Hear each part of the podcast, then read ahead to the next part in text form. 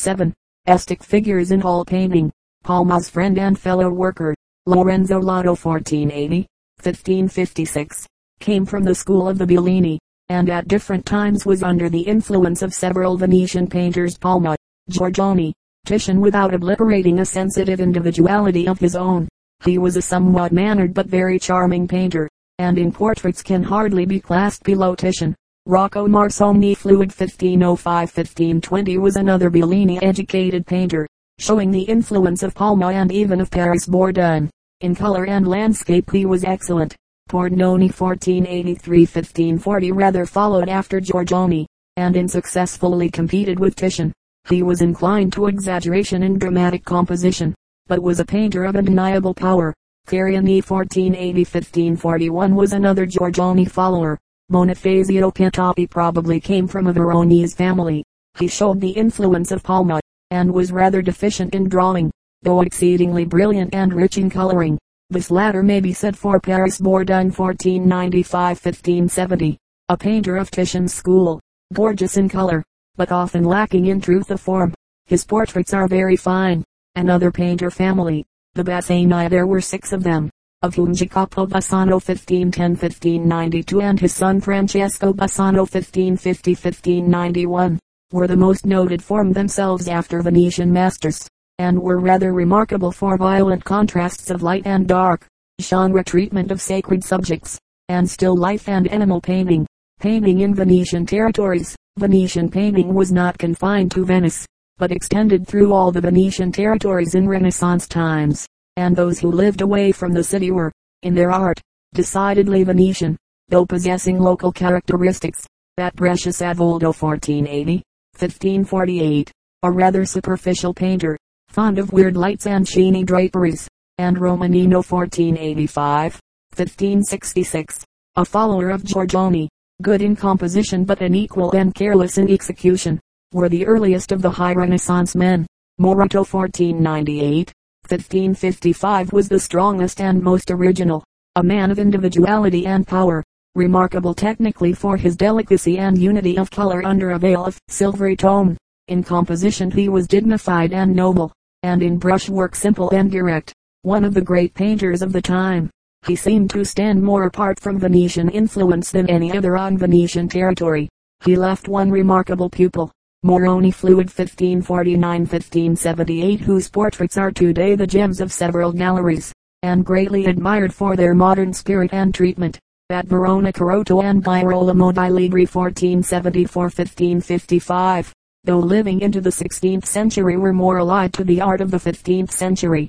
Torbido 1486, 1546, was a vacillating painter, influenced by Liberale di Verona, Giorgione, Bonifacio Veronese, and later, even by Giulio Romano. Cavazzola 1486-1522 was more original, and a man of talent. There were numbers of other painters scattered all through the Venetian provinces at this time, but they were not of the first, or even the second rank, and hence call for no mention here. Principal works, Giorgione, Fate Rustic Louvre, Sleeping Venus Dresden, Altarpiece Castelfranco, Ordeal of Moses Judgment of Solomon Knight of Malta Uffizi, Titian, Sacred and Profane Love Borghese, Tribute Money Dresden, Annunciation S. Rocco, Pesaro Madonna Frari Venice, Entombment Man with Glove Louvre, Bacchus Nat, Downlawn, Charles V. Madrid, Danae Naples, many other works in almost every European gallery, Tintoretto, many works in Venetian churches, Salute SS. Giovanni e Paolo S. Maria del Squalo and Church of S. Rocco Ducal Palace Venice Acad. Best work Miracle of Slave, Paolo Veronese. Many pictures in S. Sebastiano Ducal Palace Academy Venice. Pitti, Uffizi, Brera, Capitoline and Borghese Galleries Rome, Turin, Dresden, Vienna, Louvre, Nat, Downlandot, Palma il Vecchio, Jacob and Rachel Three Sisters Dresden, Barbara S. M. Formosa Venice. Other altarpieces Venice Acad, Colonna Palace Rome, Brera, Naples Muse, Vienna, Nat, Downlandot, Lotto, Three Ages Penny, Portraits Brera, Nat, Downlawn, Altarpieces SS, Giovanni e Paolo Venice and churches at Bergamo, Treviso, Recanati, also Uffizi, Vienna, Madrid Gals. Marconi, Descent Venice Acad, Altarpieces S. Giorgio Maggiaris SS, Giovanni e Paolo Venice, Pordenone. S. Lorenzo Madonna Venice Ecid. Salome Doria Street George Quire Nail Rhone. Other works Madrid, Dresden, St. Petersburg, Nat. Download. Bonifacio, St. John, St. Joseph, etc. Ambrosian Library Milan attributed to Giorgione. Holy Family Colonna Pell, Rhone, Ducal Pell, Penny, Dresden Gals. Supper at Amos Brera.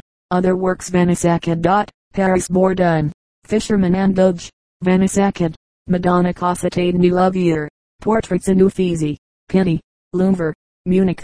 Vienna. Nat. Downlawn. Brignola Pell. Genoa. Jacopo Bassano. Altarpieces in Bassano churches. Also Ducal Pell. Venice. Nat. Downlawn. Uffizi. Naples Muse. Francesco Bassano. Large pictures Ducal Pell.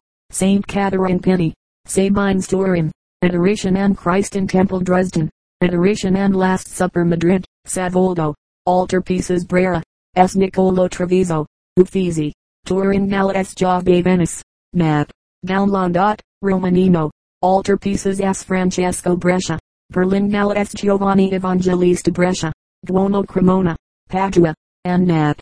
Download. Moretto, Altarpieces Brera, Stable Muse. S.M. della Pieta Venice, Vienna, Berlin, Lumber, Penny, Nat. Download. Moroni, Portraits Bergamo dal Uffizi, Nat. Download. Berlin, Dresden, Madrid, Girolamo di Ligri, Madonna Berlin, Conception S. Paolo Verona, Virgin Verona Gala S. Giorgio Maggiore Verona, Nat. Download. Torbido, Frescoes Duomo, Altarpieces S. Zeno and S. Euphemia Verona, Cavazzola. Altarpieces. Verona Galennat. Downlawn. Chapters I. Italian Painting. The Decadence and Modern Work. 1600-1894. Books recommended, as before. Also general bibliography. Page XV. Calvi. Notizie della vita e dell'opera Francesco Barbieri, Malvasia. Felsina Pittrice, Sir Joshua Reynolds. Discourses, Symonds. Renaissance in Italy The Catholic Reaction, Willard. Modern Italian art, the decline, and art movement in history seems like a wave that rises to a height, then breaks, falls, and parts of it are caught up from beneath to help form the strength of a new advance. In Italy Christianity was the propelling force of the wave. In the early Renaissance, the antique, and the study of nature came in as additions. At Venice in the High Renaissance the art for art's sake motive made the crest of light and color. The highest point was reached then and there was nothing that could follow but the breaking and the scattering of the wave. This took place in central Italy after 1540, in Venice after 1590. Art had typified in form, thought, and expression everything of which the Italian race was capable. It had perfected all the graces and elegancies of line and color, and adorned them with a superlative splendor. There was nothing more to do. The idea was completed. The motive power had served its purpose and that store of race impulse which seems necessary to the making of every great art was exhausted. For the men that came after Michelangelo and Tintoretto there was nothing. All that they could do was to repeat what others had said, or to recombine the old thoughts and forms. This led inevitably to imitation, over refinement of style, and conscious study of beauty, resulting in mannerism and affectation. Such qualities marked the art of those painters who came in the latter part of the 16th century and the first of the 17th. They were unfortunate men in the time of their birth. No painter could have been great in the 17th century of Italy. Art lay prone upon its face under Jesuit rule, and the late men were left upon the barren sands by the receding wave of the Renaissance. Art motives and subjects, as before. The chief subject of the art of the decadence was religion, with many heads and busts of the Madonna, though nature and the classics still played their parts. After the Reformation at the North the Church in Italy started the Counter-Reformation, one of the chief means employed by this Catholic reaction was the embellishment of church worship, and painting on a large scale, on panel rather than in fresco, was demanded for decorative purposes, but the religious motive had passed out, though its subject was retained, and the pictorial motive had reached its climax at Venice. The faith of the one and the taste and skill of the other were not attainable by the late men, and, while consciously striving to achieve them, they fell into exaggerated sentiment and technical weakness. It seems perfectly apparent in their works that they had nothing of their own to say, and that they were trying to say over again what Michelangelo, Correggio, and Titian had said before them much better. There were earnest men and good painters among them, but they could produce only the empty form of art. The spirit had fled. The and Ariovistes, immediately after the high Renaissance leaders of Florence and Rome came the imitators and exaggerators of their styles. They produced large, crowded compositions, with a hasty facility of the brush and striking effects of light. Seeking the grand they overshot the temperate. Their elegance was affected, their sentiment forced, their brilliancy superficial glitter. When they thought to be ideal they lost themselves in incomprehensible allegories. When they thought to be real they grew prosaic in detail. These men are known in art history as the Mannerists, and the men whose works they imitated were chiefly Raphael, Michelangelo, and Correggio. There were many of them, and some of them have already been spoken of as the followers of Michelangelo. Agnolo Bronzino 1502, 1572 was a pupil of Pontormo, and an imitator of Michelangelo, painting in rather heavy colors with a thin brush.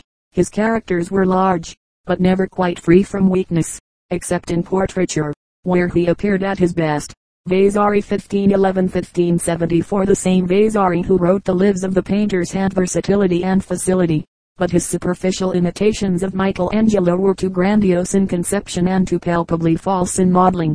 Salviati 1510-1563 was a friend of Vasari, a painter of about the same cast of mind and hand as Vasari, and Federico Zuccaro 1543-1609 belongs with him in producing things muscularly big but intellectually small. Baroccio 1528-1612, though classed among the Mannerists as an imitator of Correggio and Raphael, was really one of the strong men of the late times.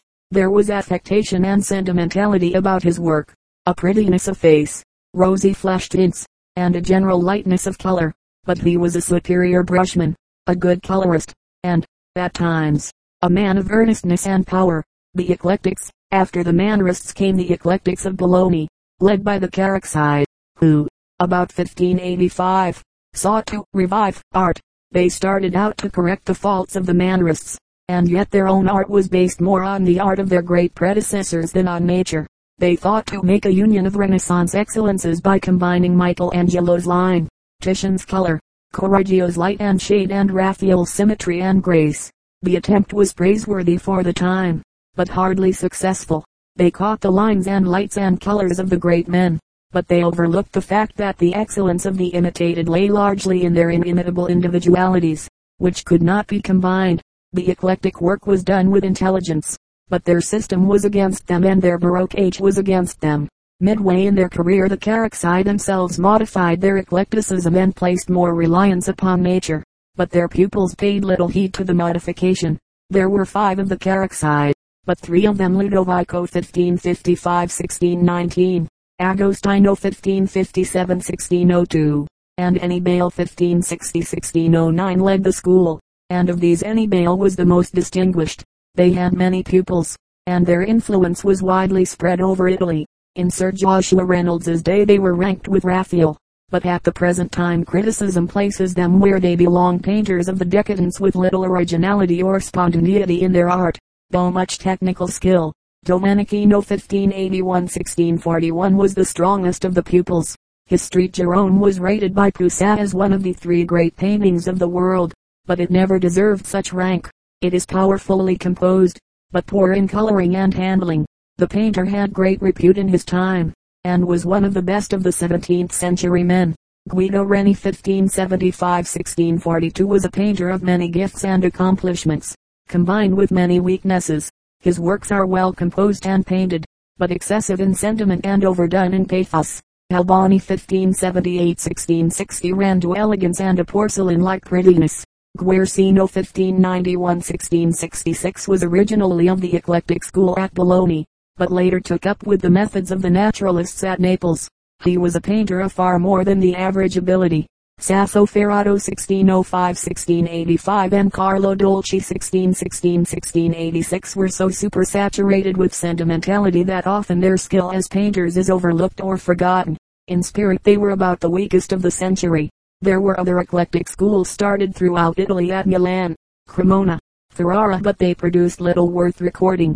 That Rome certain painters like Cristofano Allori 1577-1621, an exceptionally strong man for the time, Berrettini 1596-1669, and Maratta 1625-1713, manufactured a facile kind of painting from what was attractive in the various schools, but it was never other than meretricious work.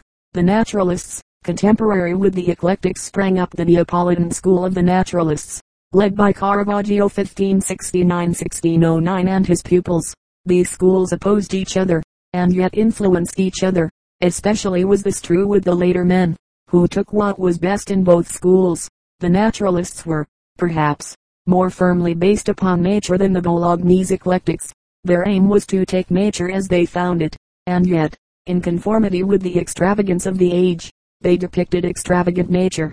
Caravaggio thought to represent sacred scenes more truthfully by taking his models from the harsh street life about him and giving types of saints and apostles from Neapolitan brawlers and bandits. It was a brutal, coarse representation, rather fierce in mood and impetuous in action, yet not without a good deal of tragic power. His subjects were rather dismal or morose, but there was knowledge in the drawing of them, some good color and brushwork and a peculiar darkness of shadow essays originally gained from Giorgione, that stood as an earmark of his whole school. From the continuous use of black shadows the school got the name of the Darklings, by which they are still known. Giordano 1632-1705, a painter of prodigious facility and invention. Salvator Rosa 1615-1673, best known as one of the early painters of landscape, and Ribera, a Spanish painter, were the principal pupils. The late Venetians, the decadents at Venice, like the Renaissance, came later than at Florence. But after the death of Tintoretto mannerisms and the imitation of the great men did away with originality, there was still much color left, and fine ceiling decorations were done. But the nobility and calm splendor of Titian's days had passed. Palma il Giovine 1544-1628 with a hasty brush produced imitations of Tintoretto with some grace and force, and in remarkable quantity. He and Tintoretto were the most rapid and productive painters of the century, but Palma's was not good in spirit, though quite dashing in technique.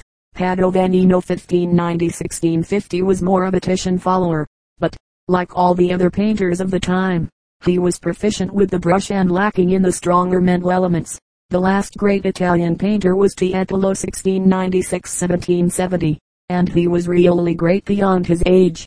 With an art founded on Paolo Veronese, he produced decorative ceilings and panels of high quality, with wonderful invention, a limpid brush, and a light flaky color peculiarly appropriate to the walls of churches and palaces.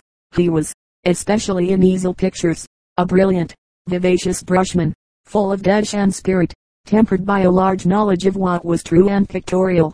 Some of his best pictures are still in Venice, and modern painters are instinted in their praise of them. He left a son, Domenico Tiepolo 1726-1795, who followed his methods, in the late days of Venetian painting.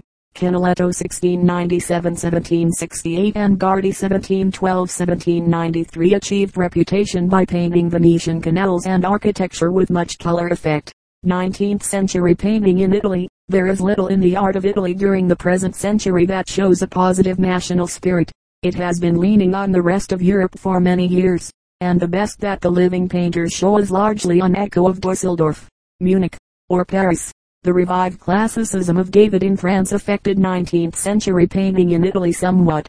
Then it was swayed by Cornelius and Overbeck from Germany.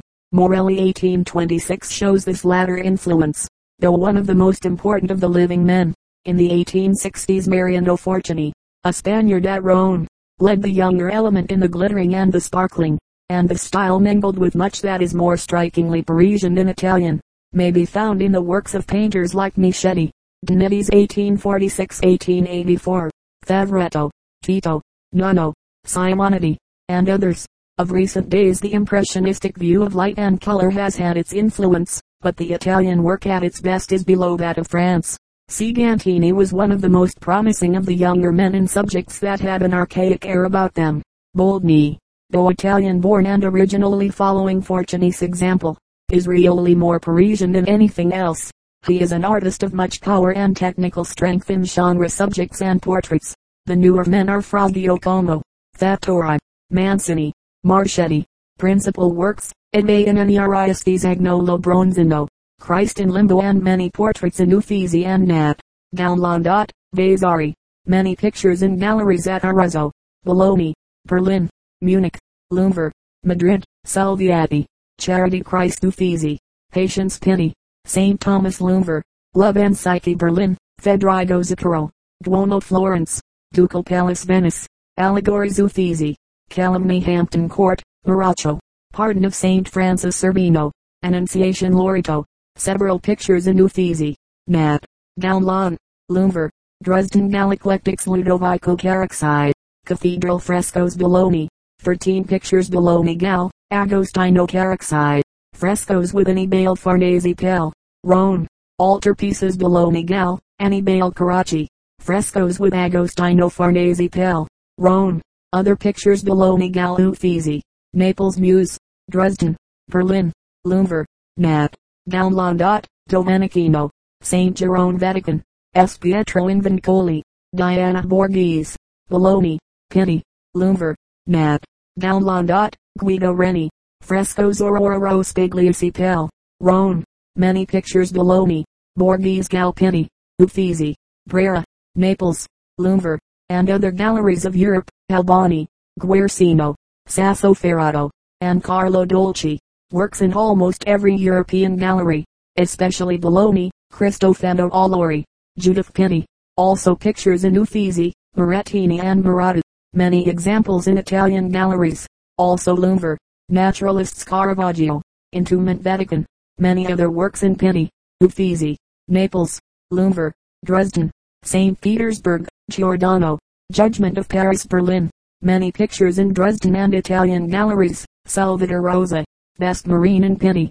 Other works Uffizi, Brera, Naples, Madrid Galleries and Colonna, Corsini, Doria, Chigi Palaces Rome, Late Venetians Palma il Giovine, Ducal Palace Venice, Castle, Dresden, Munich, Madrid, Naples, Vienna Galleries, Padovanino, Marriage in Cana Kneeling Angel and other works Venice Acad, Carmina Venice, also galleries of Louvre, Uffizi, Borghese, Dresden, London, Tiepolo, large fresco Villa Pisanistra, Palazzo Labia Scuola Carmina, Venice, Villa Valmarana, and at Würzburg, easel pictures Venice Acad, Louvre, Berlin, Madrid, Canaletto and Guardi, many pictures in European galleries, modern Italians Morelli, Madonna Royal Chap, Castiglione, Assumption Royal Chap, Naples, Michetti, the Baunat, Galrone, Donettis, Place du Carrousel Luxembourg Paris, Boldini, Gossip Smith, Muse, New York. Footnote 5. Only works in public places are given. Those in private hands change too often for record here. For detailed list of works see Champlin and Perkins. Cyclopedia of Painters and Paintings. Chapter XI. French Painting. 16th, 17th, and 18th century painting. Books recommended. Amorini. Vita del Celebre Pinter Francesco Primaticcio. Border. Histoire de l'école française de peinture au xvi Bland. Els Painters des Fates Gallants. Watteau. Boucher. et al. Kermer. Louvre de Jean Fouquet. Delaborde. Etudes sur els Beaux-Arts en Français en Italie. Didot. Etudes sur Jean Cousin. De Meyer. French Painting in XVI Century. Dumont. Antoine Watteau. Boissieu. Nouvelles recherches sur la vie de l'azur. Geneva. Au style Louis XIV. Charles Lebrun. Goncourt. Lord du XVI Armicycle. Guibel. Illoge de Nicolas Poussin. Geoffrey. La Famille de Jean Cousin. Laborde. La Renaissance des Arts à la Cour de France. Lagrange. J. Barnett et le peinture au XVI Armicycle. Lecoy de la Marche. Roy René. Mance. François Boucher. Michels. Etudes sur l'art flamand dans et Midi de la France. Months. La Renaissance en Italie et en France. Palustre. La Renaissance en France. Pattison. Renaissance of Art in France. Pattison. Claude Lorraine. Poilon. Nicolas Poussin. Stranahan. History of French Painting. Early French art, painting in France did not, as in Italy, spring directly from Christianity, though it dealt with the religious subject. From the beginning of decorative motive the strong feature of French art appears as the chief motive of painting. This showed itself largely in church ornament, garments, tapestries, miniatures, and illuminations. Mural paintings were produced during the 5th century, probably in imitation of Italian or Roman example. Under Charlemagne, in the 8th century, Byzantine influences were at work. In the 11th, 12th, and 13th centuries much stained glass work appeared, and also many missal paintings and furniture decorations. In the 15th century René of Anjou 1408-1480, king painter, gave an impetus to art which he perhaps originally received from Italy. His work showed some Italian influence mingled with a great deal of Flemish precision, and corresponded for France to the early Renaissance work of Italy though by no means so advanced. Contemporary with René was Jean Fouquet 1415, 1480, an illuminator and portrait painter, one of the earliest in French history. He was an artist of some original characteristics and produced an art detailed and exact in its realism. Jean Périel, 1528, and Jean Bourdichon 1457, 1521, with Fouquet's pupils and sons, formed a school at Tours which afterward came to show some Italian influence. The native workmen at Paris they sprang up from illuminators to painters in all probability showed more of the Flemish influence. Neither of the schools of the 15th century reflected much life or thought, but what there was of it was native to the soil, though their methods were influenced from without. 16th century painting, during this century Francis I at Fontainebleau, seems to have encouraged two schools of painting, one the native French and the other an imported Italian, which afterward took to itself the name of the School of Fontainebleau. Of the native artists the Clouets were the most conspicuous.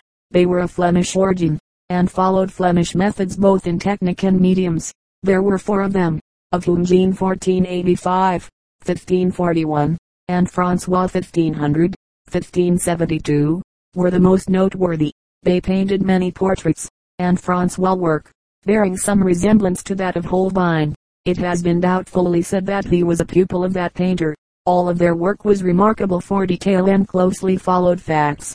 The Italian importation came about largely through the travels of Francis I in Italy. He invited Fontainebleau Leonardo da Vinci, Andrea del Sarto, Il Rosso, Primaticcio, and Niccolo dell'Abate. These painters rather superseded and greatly influenced the French painters. The result was an Italianized school of French art which ruled in France for many years. Primaticcio was probably the greatest of the influencers, remaining as he did for 30 years in France. The native painters, Jean Cousin 1500, 1589 and Toussaint Dubreuil 1561-1602 followed his style, and in the next century the painters were even more servile imitators of Italy imitating not the best models either, but the Mannerists, the Eclectics, and the Roman painters of the Decadence. 17th century painting. This was a century of great development and production in France.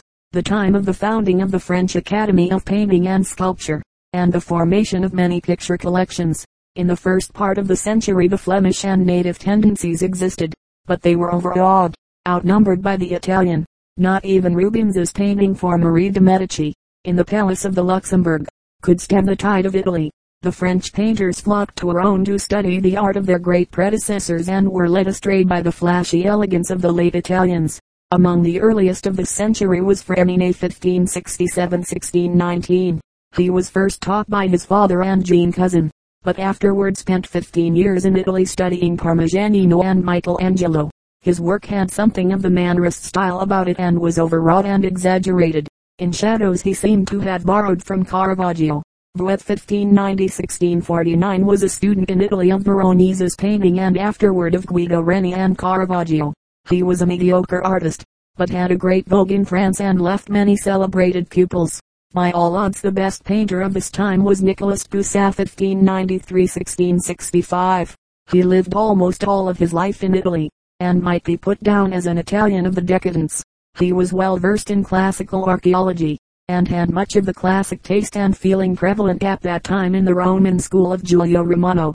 His work showed great intelligence and had an elevated grandiloquent style about it that was impressive. It reflected nothing French, and had little more root in present human sympathy than any of the other painting of the time. But it was better done. The drawing was correct if severe, the composition agreeable if formal, the coloring variegated if violent, Many of his pictures have now changed for the worse in coloring owing to the dissipation of surface pigments. He was the founder of the classic and academic in French art, and in influence was the most important man of the century. He was especially strong in the heroic landscape, and in this branch helped form the style of his brother-in-law, Gaspard Douay Poussin 1613-1675. The landscape painter of the period, however, was Claude Lorraine 1600-1682. He differed from Poussin in making his pictures depend more strictly upon landscape than upon figures. With both painters, the trees, mountains, valleys, buildings, figures, were of the grand classic variety.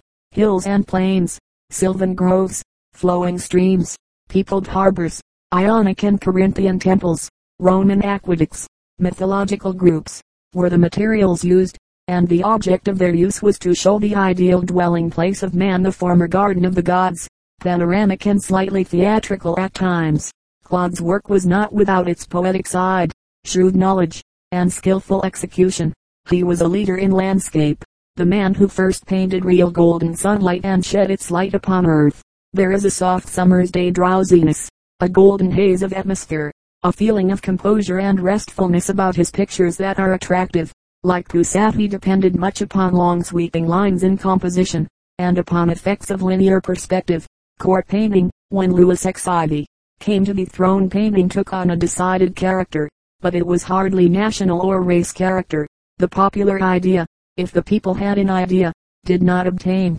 There was no motive springing from the French except an inclination to follow Italy, and in Italy all the great art motives were bad. In method the French painters followed the late Italians, and imitated in imitation. In matter they bowed to the dictates of the court and reflected the king's mock heroic spirit, echoing the fashion of the day. Painting became pompous, theatrical, grandiloquent a mass of vapid vanity utterly lacking in sincerity and truth. Lebrun 1619-1690 painter in ordinary to the king, directed substantially all the painting of the reign. He aimed at pleasing royalty with flattering allusions to Caesarism and extravagant personifications of the king as a classic conqueror. His art had neither truth, nor genius, nor great skill, and so sought to startle by subject or size. Enormous canvases of Alexander's triumphs, in allusion to those of the great Louis, were turned out to order and Versailles to this day is tapestried with battle pieces in which Louis is always victor. Considering the amount of work done, Lebrun showed great fecundity and industry, but none of it has much more than a mechanical ingenuity about it. It was rather original in composition, but poor in drawing, lighting, and coloring, and its example upon the painters of the time was pernicious. His contemporary, Lesueur 1616-1655, was a more sympathetic and sincere painter if not a much better technician. Both were pupils of the Vouet, but Lesueur's art was religious in subject, while Lebrun's was military and monarchical. Lesueur had a feeling for his theme, but was a weak painter, inclined to the sentimental, thin in coloring, and not at all certain in his drawing. French allusions to him as the French Raphael show more national complacency than correctness. Sebastian Bourdon 1616-1671 was another painter of history, but a little out of the Lebrun circle. He was not, however, free from the influence of Italy, where he spent three years studying color more than drawing. This shows him,